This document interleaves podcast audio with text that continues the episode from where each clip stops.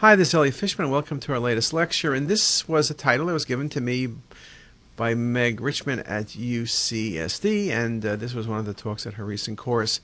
And I thought I'd share this with you. And what I was trying to do in this talk was focus on cardiac CT or coronary CT to be more specific, but really approach it from the perspective of people perhaps who aren't doing coronary CT on a daily basis and really go through stuff that I think everybody should know.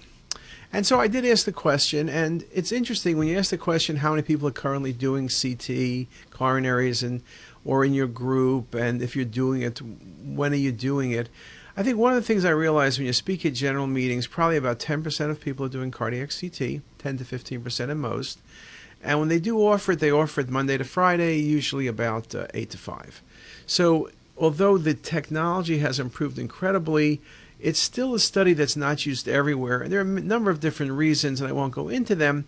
But again, let me go through some of the things that you need to know. And I'll try to do this sort of as a case based approach. Now, unfortunately, uh, I don't see you in the audience exactly right this moment, and so I can't have you raise your hands. But when I ask a question, just raise your hand and make believe you're in the you're in you're in the big room. So anyway, this is a 55 year old who presents with chest pain, uh, had a coronary CT scoring prior to a CTA. And here are just a couple of images. And you can see the patient has uh, calcified plaque in the LAD. The Agatston score was 137, so it's an elevated score for a 55 year old male. And then I ask you a few questions. Are you required to do a calcium score before performing a CTA of the heart? The answer is no, you're not. But the answer is that most people will do it because if the coronary show no stenosis, the calcium score will give a risk stratification for the patient. Now, in terms of when don't we do it, the issue came about in part because as the dose for coronary CTA has decreased, the calcium score becomes a bigger part of the entire dose, and perhaps we don't need it on every patient. That might be one way of decreasing dose.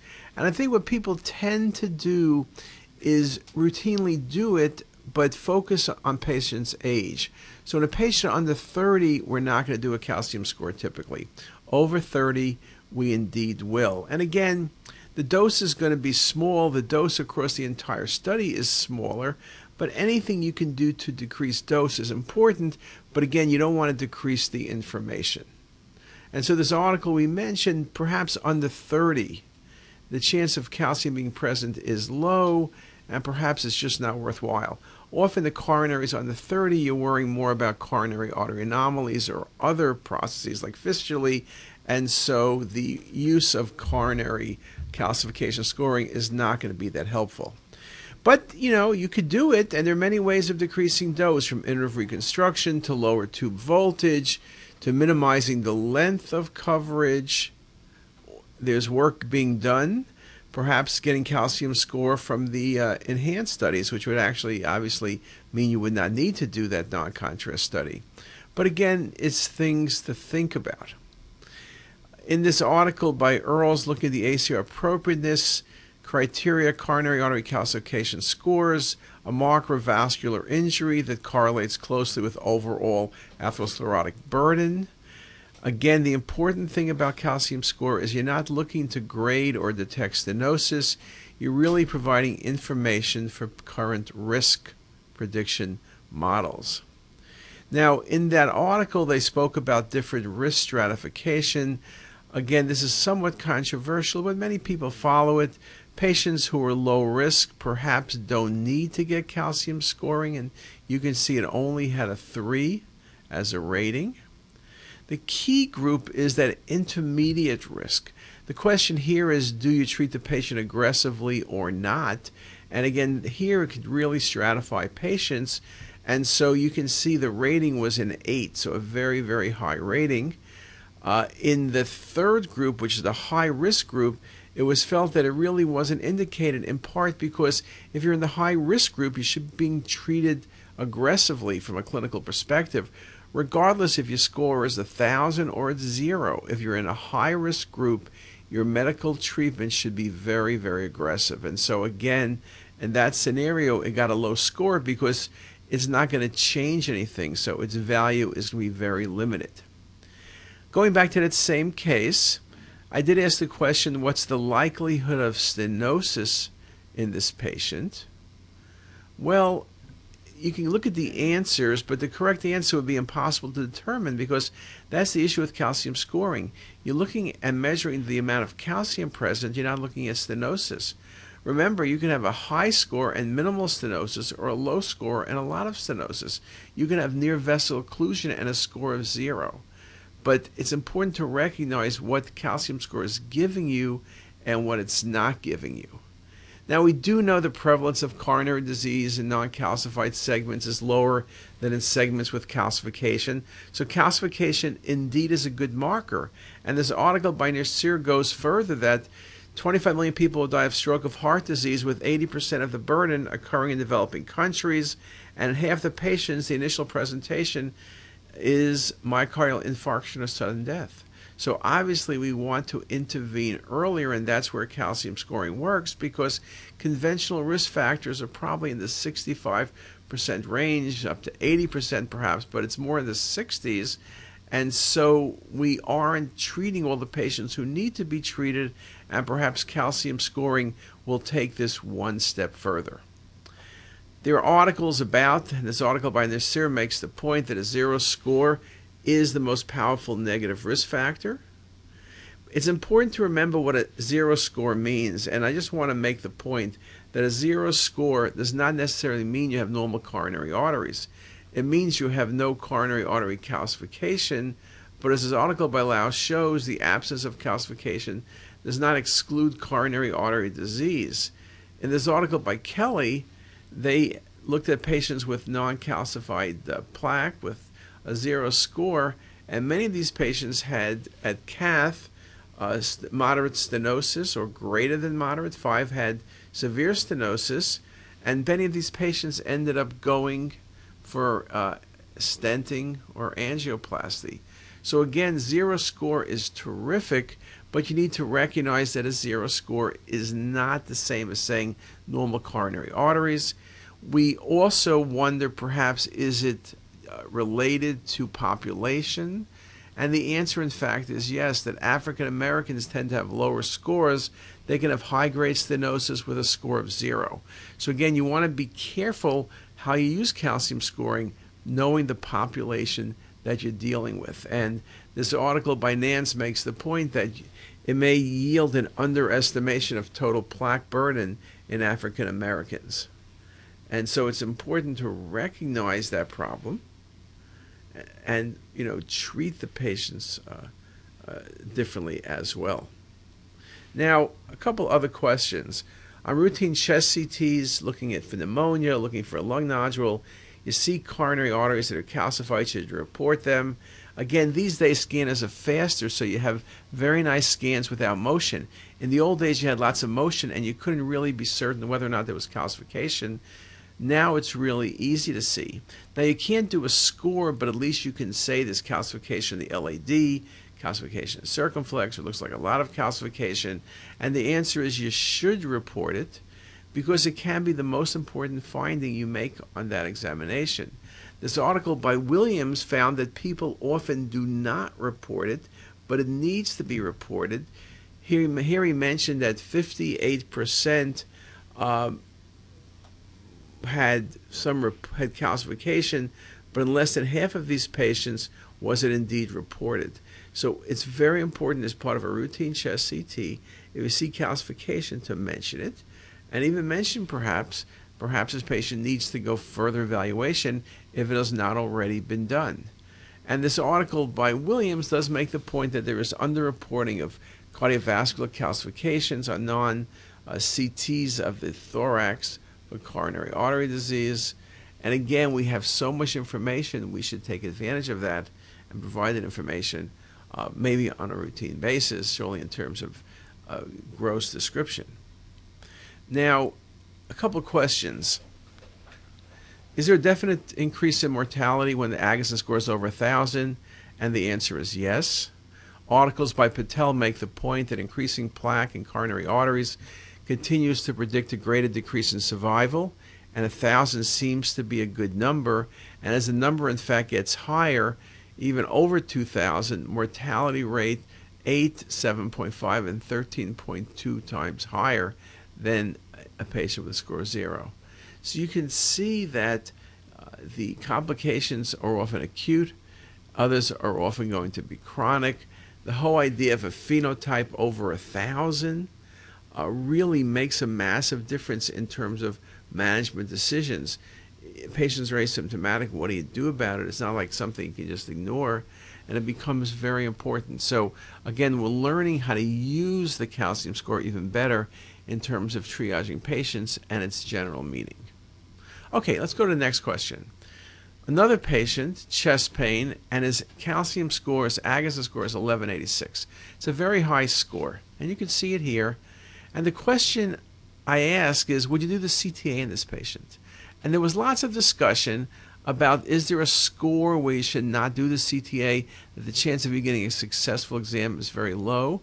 It's a good question, uh, but and everyone agrees you should not do it if you're not going to get a good uh, score, and you're not going to get a good calculation of the patient's coronary artery stenosis. And when you ask people what do they do, they will typically do the study anyway. Remember, the calcium score is not done at the time of the study. And even though people in their mind say high scores, you shouldn't do it, they typically will do it. And when we ask questions, you scan patients with, with extensive plaque. What's your definition of extensive? Is there a score? What's the score?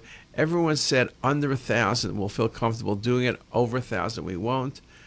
But uh, in many scenarios, we still are doing it. We do not have a cutoff score. And this article by Heck makes the point that you really don't need to have a cutoff score.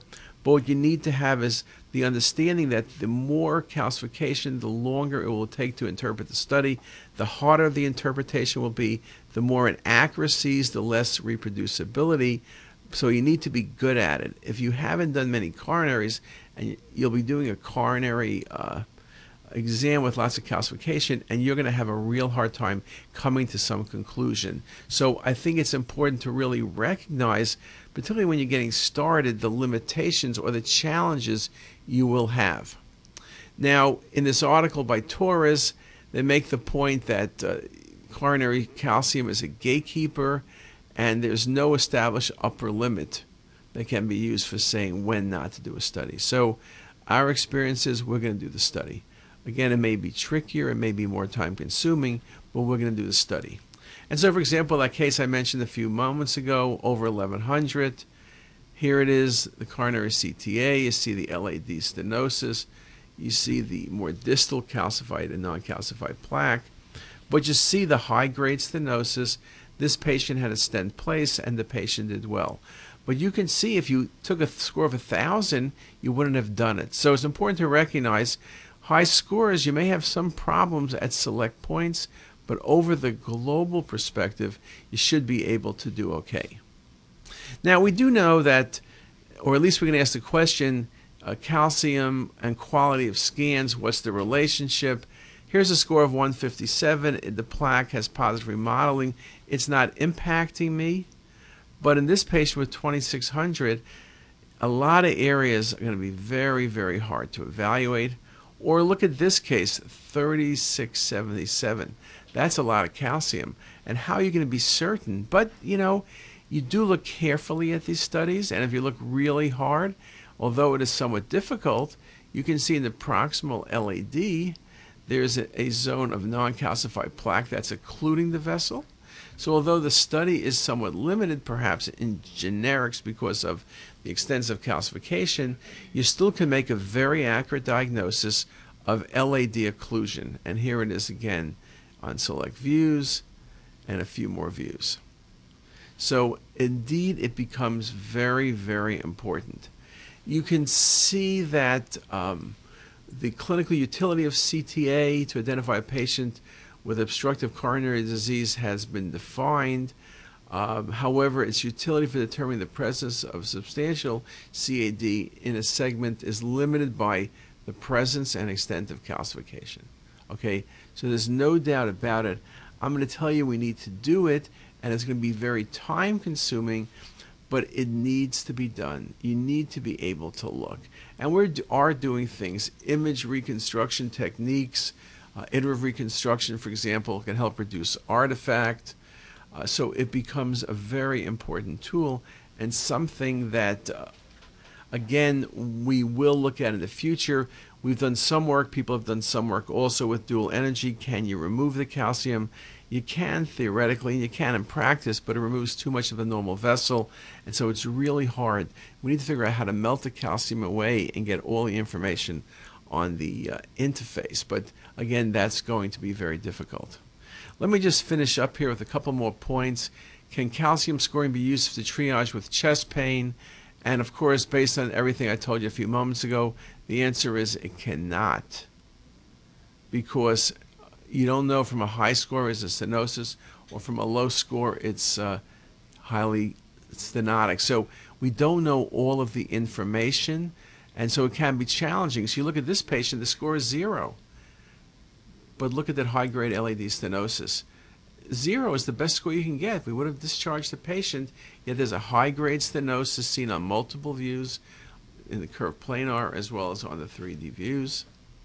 So again, it's not perfect because, you know, this is a critical finding. This patient was stented, they did well, but if you went by the calcium score, you would have read things as zero or this patient with right coronary artery occlusion, and you could see there was nothing on the non-contrast. There's the severe stenosis in the right coronary artery, basically, for all intents and purposes, occlusion of the vessel. And here it is as we stretch it out. You can see plaque in the circumflex. You can pick up in the background there uh, as we come down, looking through the areas of stenosis. Again, the vessel is occluded the calcium score was zero. So it's a very, very important thing. Again, people have written articles about the chest pain scenario, and again, uh, you can't do it. Way back when people did it, it seemed logical, but it's not logical. So with that, let's stop there. So I've covered calcium scoring, what a zero score means, differences between populations, how you can use calcium scoring, how you can't use calcium scoring, and why don't we stop there and let's come back and do a few additional cases. And part two will follow momentarily. See you then.